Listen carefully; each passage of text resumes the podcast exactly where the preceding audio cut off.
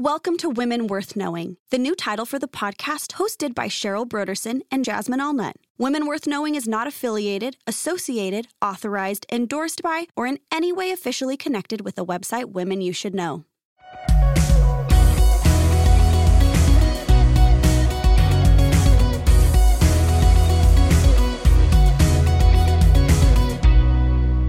You've just tuned in to Women You Should Know. This is a new podcast, and I'm so excited. I'm Cheryl Brodersen, and I share the microphone with. Jasmine Allnut. Oh, you Hello. said that so calmly. Oh, I know. That wasn't Jasmine Allnut. Anyway. And what we want to do is, Jasmine and I both have a passion for historical women, um, whether it's in the 20th century, and we even have some in the 21st century that we could talk yeah. about. Oh, yeah. Just these amazing women that God has used. And what we both love about these women is um, they're not necessarily notable. Kind of reminds you of the scripture, not many noble, not many Yeah. Of great reputation. But God uses these women mm-hmm. in remarkable ways. And sometimes just because they're women, you know, mm-hmm. they're not threatening to the men around them. Mm. And God just opened the doors. This is a part two yes. of a two part. so this is part two of A two-part two part series. yes a two part series on gladys aylward and both jasmine and i she's like just one of our absolute favorite Yes. so to recap i'm going to recap real quick Yeah. gladys was a parlor maid she was in england if you haven't listened to part one you really need to go back and listen to part one she's a parlor maid she saves her money to get a train ticket to China. She stopped in Russia. She smuggled into China. Long story. You'll hear it on part one. And she finally gets to inland China to serve with a lady named Ginny Lawson. She serves with her for two years. You have to listen to how that goes because it's amazing. After two years, Ginny Lawson dies, but the Lord begins to provide for Gladys. And we were mm-hmm. talking about how the Mandarin, who would have been like a governor or an official, comes to her, asks her to unbind the Chinese women's feet. Gladys does this, and and then she's asked to stop a riot in a prison. But that's not the end of the ministry for Gladys Aylward. Tell us. Amazingly enough, you think that would be enough Yes. for one Yes, lifetime? that's right. That's right. I'm ready to write my memoirs. Yeah, honestly, I Yes. would. I'd just stop right there. I mean, gosh, she's like, but she's not even 40, I don't think, at this point. I mean, she's still, you know, going strong and just really, this is all within the first few years Mm-hmm. of her ministry there. So, yeah, so she stops the prison riot, as Cheryl said, and that was where we left off. Mm-hmm. And that was a kind of a critical moment in a way because this was one of those instances where um, she gained much face in Chinese Chinese culture. She Mm-hmm. really, uh, her reputation really grew as a result of this. I think she was already building that through running the inn, you know, serving with the foot binding and Mm-hmm. taking care of those women's feet. But now, after this, after this whole situation in the prison, where God miraculously intervenes and she stops the riot. This was at this point when the prison governor began to call her Ai-weh-deh, which means virtuous one, and that became her nickname throughout you know the rest of her ministry there in China. She was known as Ai-weh-deh, um, and so she gained a lot of respect, and a lot of people were like, "Wow." This woman's God. There must be something to this. And so, uh, you know, amazing how the Lord will do that, right? He'll put us in a situation that seems impossible, but it's always for his glory, right? And really, and it's always for our good as well. And we grow in the process. And I think this was a big step for Gladys, too. And so, you know, I think she carried on for the next several years serving. But then, of course, this is in the 1930s. And so we know what happened in 1939. Well, actually, it was even before that in China. The Japanese start coming in, right? And they start attacking as we're uh, leading up to World War II there in 1939. And so um, things become a little dangerous for the Chinese people. The Japanese are, you know, bombing the countryside uh, with their planes that look like big silver birds. The Chinese people don't know what that's what they are, and so they're just, you know, innocent civilians are dying all over the place. And Gladys begins to minister to the people in a different way now and to try to help them which is it's actually kind of neat because you know she lived through world war one in england so she had a little bit of understanding of what to do in time of war and crisis and so she begins to try to uh, help the people mobilize and okay we need to evacuate. What does that look like? All of those kind of things. And actually there was one thing that happened right before they began the whole evacuation process because they knew the japanese were coming. Uh, it was really neat. Over the years she had developed quite a friendship with the mandarin. He had, you know, watched her and she, you know, she had stood up to him on several occasions. There were tense moments in their in their friendship relationship. It was a work relationship, but also there was a mutual respect there because he was a he was a good man. It was really neat. Before they did their evacuation of the city to move into the mountains, he called for a final feast and he invited Gladys, and she was used to coming to these. She, you know, because government officials would come to these meetings, and she was a footbinder. Uh, well, not unbinder, unbinder. so she was a government official. So she was used to coming to these meetings. But when she got there, she found that she was placed at the head of the table, right next to the Mandarin, and she was like, "This is really weird. Why am I the honored guest?" She she didn't think much of it. She just thought that was kind of a little strange. They go to eat the meal, and the Mandarin gets up and says, I would like to make an announcement. And this is why I have Gladys here in the seat of honor today uh, after watching Gladys's life all of these years and how she's helped our community and you know what she's done, I I recognize that her God is real, and I want to become a Christian. So he becomes a Christian. Isn't right that just amazing? So yeah, it was beautiful, and that just shows too. Like you know, we have obviously evangelism is so important and all of that, but also just living your life in front of unbelievers is evangelistic. Yes, it is just as much. So at the same time, too, isn't this the time that um, she takes and gathers the children Yes, a couple years into the war, because she had to go hide in the mountains with a bunch of people. She had to take That's all the right. prisoners. That's right. They committed all the prisoners to her to take up into the mountains, which is hilarious. But it's because, well, we can trust her, you know, and they love her. You know, Yes. they, they will do whatever Gladys says. They were very obedient. It was pretty hilarious. Yes. Um, but anyway, yeah, a couple years into the war, she ends up because her town, Tsechow, got completely annihilated by the Japanese. Um, all the civilians that had remained or had gone back were bayoneted. It was just really ugly and sad. And so she had to move to Yangcheng. Go ahead. Right. How many children did she have to take, though? And she had Oh, there were 200 kids in the orphanage total. right. And so, she's moving these 200 children, and she has to take them. Was it 100 miles? No, it was. Mm, It was oh, a maybe. walk. It might have been. It And was it a was a- 12 day journey. I and it that. was going to be across the Yellow River, too. Yes, they had to go across the river. So yeah, so she's in Yangcheng running this orphanage. 100 children actually left with a, another Chinese that was it, yes. So she sent 100 kids away first with him because they had found out that Madame Chiang Kai-shek had developed an orphan haven on the coast. Right. So they had to get out of the mountains over to the coast. So he goes. And Gladys has this stalwart attitude, like, I'm not going to retreat, you know? Mm-hmm. And yet, when she finds out there's a bounty out for her and, you know, it's just becoming more and more dangerous, she realizes, you know, for the sake of these kids, I need to get out. Okay, now on the way. So this is So some of the, yeah. this is some of the greatest stories. Yeah, she's, do it. You go she's for it. Mm-hmm. taking the children, and they're on this kind of a mountain pass, Mm-hmm. and she hears that there are there's a band of thieves behind them, and in front of them are the Japanese soldiers. Mm. Oh, right, right. And she doesn't know what to do. And so she says, Lord, show me what to do with these children. So she says, Lord, I'm just going to spin around. And wherever I face, I know that's where I'm supposed to take them. So now remind, she's on a little mountain path, you know, and she could maybe get down the cliff a little bit. You know, there's some paths. But when she spins around, she's facing the mountain. So she's like, what? So she does it again and she's facing the mountain. She prays again and she's facing the mountain. And she looks up finally and sees a cave and that they can just scramble up to it. So all the children, she leads all the children to scramble up this um, mountainside into this cave. And the last child is finally in the cave. When guess what? The bandits meet the Japanese and a huge war, like battle, takes place right where she and the children were Oh my gosh. and where where they were kind of stuck. And so they kind of let this this battle take place. It's gory, it's awful. Mm-hmm. And she's in this cave with the children, just keeping them quiet and, you know, just mm. comforting them. Mm. And that's just, you know, one of the adventures. Oh yeah, this. And then I, I love it, you know, they get back on the road. Mm-hmm. And then I want to talk about the Yellow River. Anything between this and the Yellow River? I don't think so. I think they were really, but they were they were helped by a lot of people along the way, That's which was kind of neat too. Bringing Even the Buddhist food, monks, like yes. all kinds of random people providing for them along. The, I mean, she's got a hundred kids. That's a lot of food you need. A mm-hmm. lot of you know they need to rest. I, I mean, there's just so many dynamics to take care of with all of this, and the Lord provides and meets their needs. Now, Gladys herself, I think. Suffered because she was trying to put the kids first, but you know the Lord sustained even her mm-hmm. through this time. And then they get to the Yellow River. they towards get to the, Yellow River the journey after twelve days. It's it's flooded on the side. It's deeper, stronger than what she thought. There's no bridge. The Mm. bridges have been destroyed. There's no way to cross.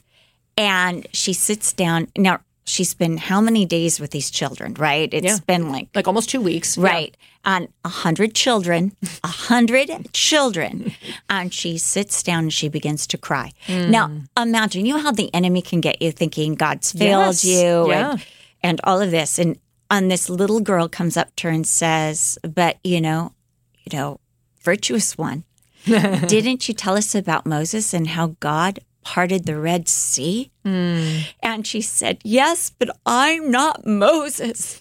And the little girl said, No, you're not, but God is still hmm. God. Mm-hmm. And right about then, a man with a, a little boat mm. comes up and volunteers to ferry the children across the Yellow River, group by group, until all 100 children have crossed the Yellow River. I just So great. I love know. that story. I mean, and that's like with the prison governor too. Like Mm-hmm. the Chinese people themselves, like you know, inspiring her faith. When you know, when she Right. was of little faith, you know, they come in. That's and that's like out of the mouth of babes, you know. She Exactly. just this wise word. Oh, I, I can't even tell you how many times, like, you know, I'll be reading, you know, the story of Gladys Aylward and I'm getting convicted. Yeah, totally. You're like, oh, that, you know, you might not be Moses. You know, so many times we're like, well, I'm not that spiritual Mm. Yes, leader in the yes. Bible. I'm not that person. But God still wants to work because he's still God. Mm. yeah, that hasn't changed. That's right. That's still a, a given.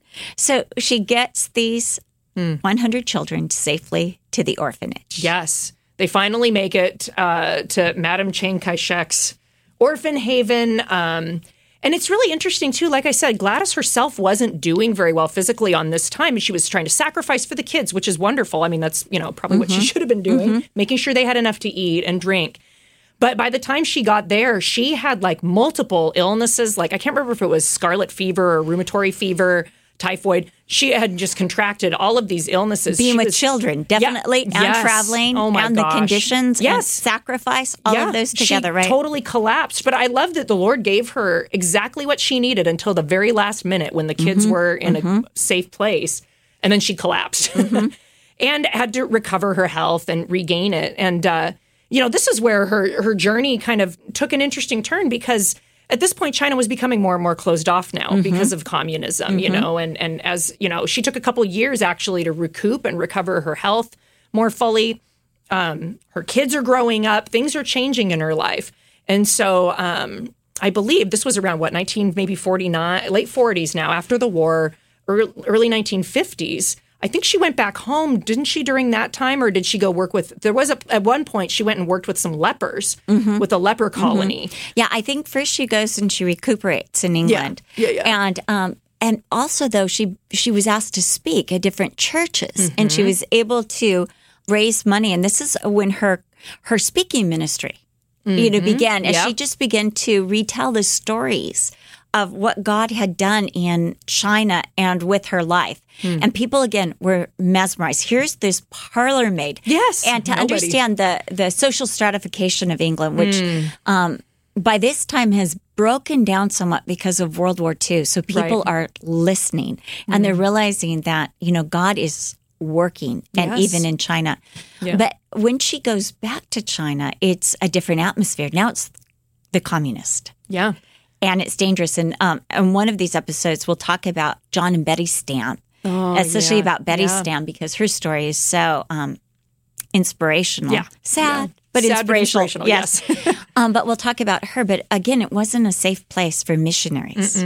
But Gladys goes back, and I don't know if you know this story. This is one of my favorite stories. Hmm. She goes back and she's um, meeting. Um, somehow she gets into this uh, with these college kids, and these college kids are they're Chinese, uh, brilliant, but they're all going to be um, executed for their faith because mm. they're Christians. Mm-hmm. And so they're awaiting execution. So she hears them crying. So she goes to meet with them. And she thinks that they're crying, you know, maybe because they're going to die and she's going to encourage them. Mm. They're not crying because they're going to die. They're crying because there's one part of China, China that is totally unreached. amazing And they've got their hands on this part of the map and they're praying. Mm. And they say to her, We're going to die. We're going to give our lives for, for Jesus and we're excited about that. Tomorrow we get to see Jesus. But we need somebody to take the gospel to this unreached area of China. Will you take the gospel there? And so she begrudgingly, but what can you say to people who Oh, are about yeah, to give their lives Yeah. to Jesus the next day?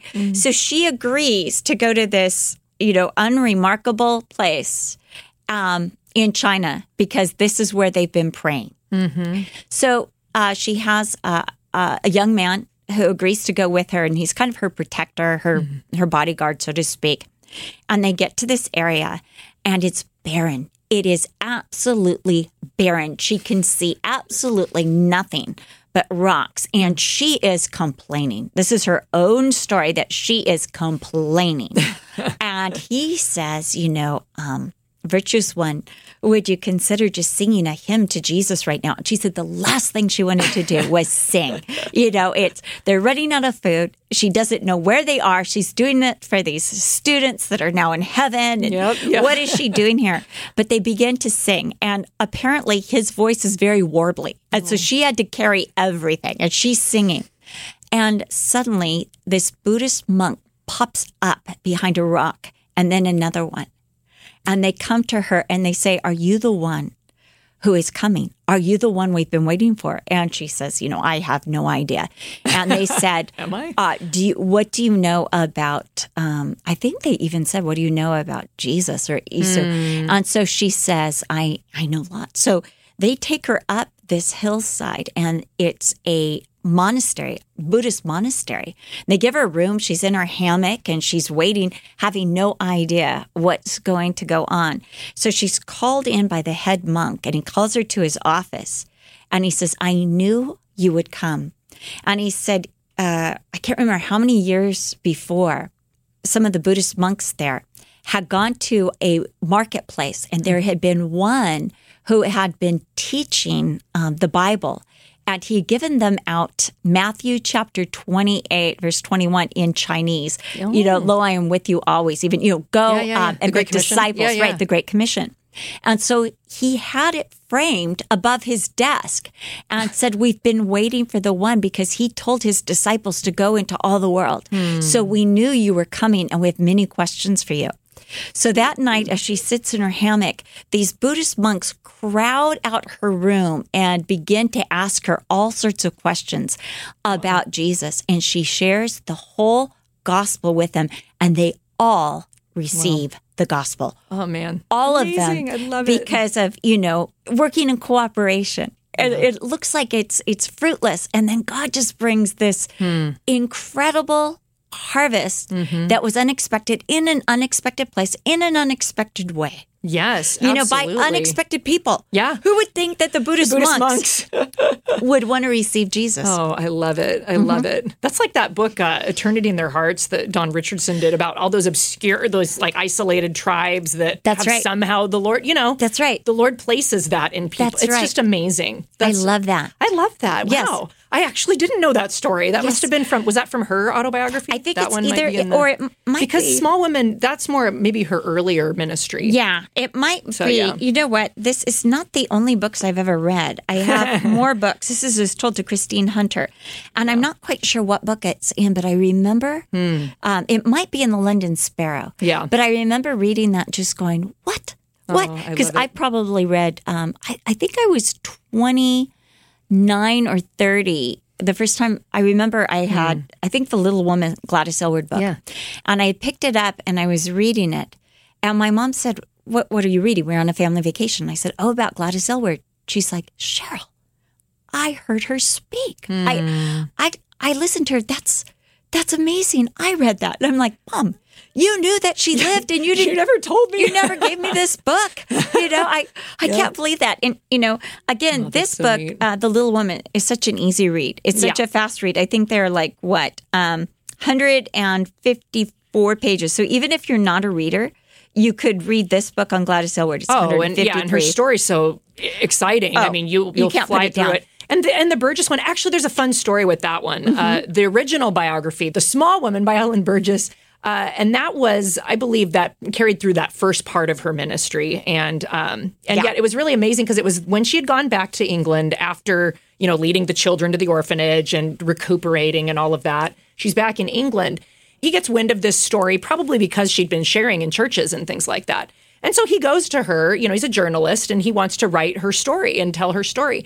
But Gladys is like, well, I don't know. China was just a lot of hard work. I don't really know. I mean, she made it sound like nothing ever happened there. And honestly, I think that's because she she knew it was all the Lord. I mean, Right. God was Right. putting her in these situations. Right. Like you were saying, that one at the monastery, she didn't even want to be there. Right. So in her mind, she's thinking, well, God did all. I didn't. I don't know. I just was working. Yeah. And so the guy, he, Burgess was kind of disappointed, like, oh, what? Well, I'm here with this older woman. I don't want to be rude to her. I guess I'll ask some questions just to be polite because he didn't want to just leave. And so uh, he starts asking questions, and all of a sudden she starts telling, "Oh yeah, there was that prison riot and that man with the axe. oh yeah, and that other time, you know, when I when I was jumping on that mule to bring it into the inn. I mean, just." All the different things. Oh, and those kids. Yeah, I brought those kids over the mountains. That's right. And God totally provided to get us across the river. All of these crazy stories come out. And so he finds himself with such a remarkable novel that they actually made it into a major Hollywood motion picture. But let's talk about the major Hollywood Oh my picture gosh. for Yeah, a they- moment because Hollywood gets it's so off. Yeah, way it's so off. off. So about the only thing they got right was the end of sixth happiness. Yeah, yeah, they got, got that the name right. At least the title was okay. Yes. You know?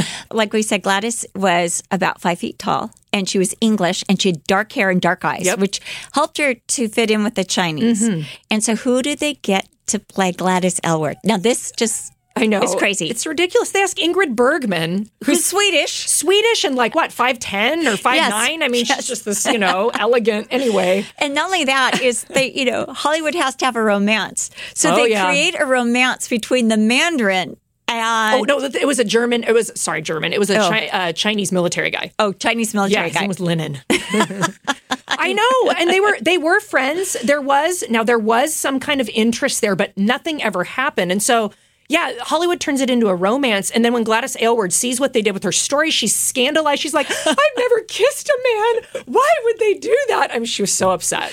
You know, Elisabeth Elliot um, also uh, had the opportunity to meet Gladys Aylward Oh, and talk cool. to her. And she said uh, one time when she was hearing Gladys Aylward speak that Gladys Aylward said she wanted to be married. And she believed that, you know, she prayed to be married and she believed God had a man for her. And then uh, Elisabeth Elliot said, and then in a booming voice, she said, But that man did not listen to God. and he never found me. Oh so my goodness! anyway, Elisabeth Elliot would would tell that story, and it, my mother said that Gladys Aylward could have you laughing and then crying. Oh, I bet. but you didn't want to leave. It was that fascinating. So, how did uh, I know Gladys Aylward actually came to L.A. because it was in L.A., Los Angeles, that Oh, my that mother mom- Wow. heard her. It was where um, my friend, when she was a young uh, teenager, she was a college student, heard her speak. Oh, so cool. she was in LA, but how did she die?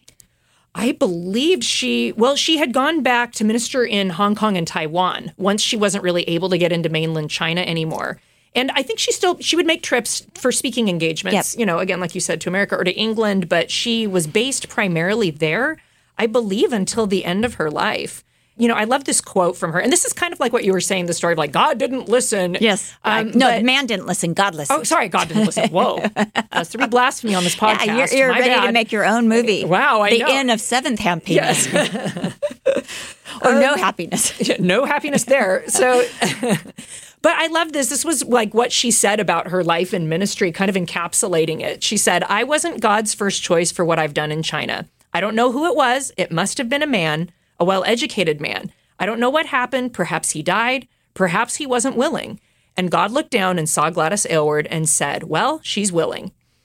And that's really how she viewed her life and ministry. Just the fact that, well, I was available and it was probably somebody else. Maybe it was the same man who was supposed to marry her and didn't. That's right. He That's also right. was supposed to go to China. No, That's but- right. But you know, just that was her that was her perspective that like I wasn't, you know, I'm not anyone. Mm-hmm. I'm just a normal little person, but God, you know, Mm-hmm. found that I was willing and so he just did amazing work. So I love that that's her legacy is just the simplicity like you said that makes her so accessible to us. Makes her accessible, uh, but her story is riveting. Mm. Her story is just so. Um, interesting. And, and again, as we were saying too, it has so many touch points for us. Again, you know, she was rejected by the mission, China Inland Mission, which we tend to glamorize. I mean, those of us who have read about Hudson Oh, Taylor, yeah, and yeah. we'll do something on Jenny Taylor Oh yeah, will be right. really good. And Marie Taylor and Jenny Taylor, maybe we'll do two for one. We could do that that with one. them. Yes. I think. Yeah. yeah. But so we kind of glamorize China Inland Mission, and Mm. yet they rejected her. Mm-hmm. But God didn't reject her. Yeah. And there's such a lesson in that. You know, even if men say no or an organization says no, Mm. she sought the Lord, and the Lord was bigger than the organization. You know, and the Lord was bigger than all the trials, and the Lord was bigger than all the troubles and all Mm. of the obstacles. And even just going back to what you said, I believe in the previous podcast too, that like so so often we look at an obstacle or a trial as automatically and we automatically think it's a closed door. Like, Mm-hmm. oh, that can't be God. This is hard or this involves suffering. I mean, look at Job's friends. Yeah.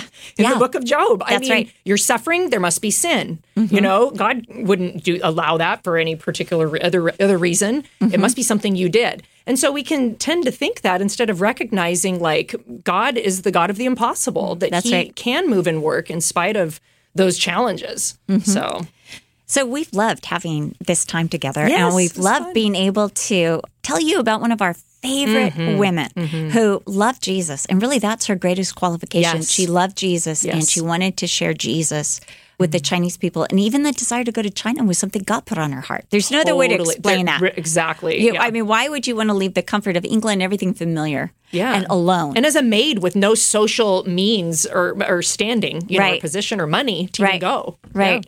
But she wanted to go. Hmm. And um, so if you want to get in touch with us, if you want more information on Gladys Aylward or books that we've used Mm-hmm. or we've read, we'd love to hear from you. You can get in touch with Jasmine Mm-hmm. or me, Cheryl, at women.cccm or um, livinggrace.com and write us. And again, if you have a suggestion of a woman that you know of that you think that we ought to discuss, oh my goodness, I think we can do this for Years. years.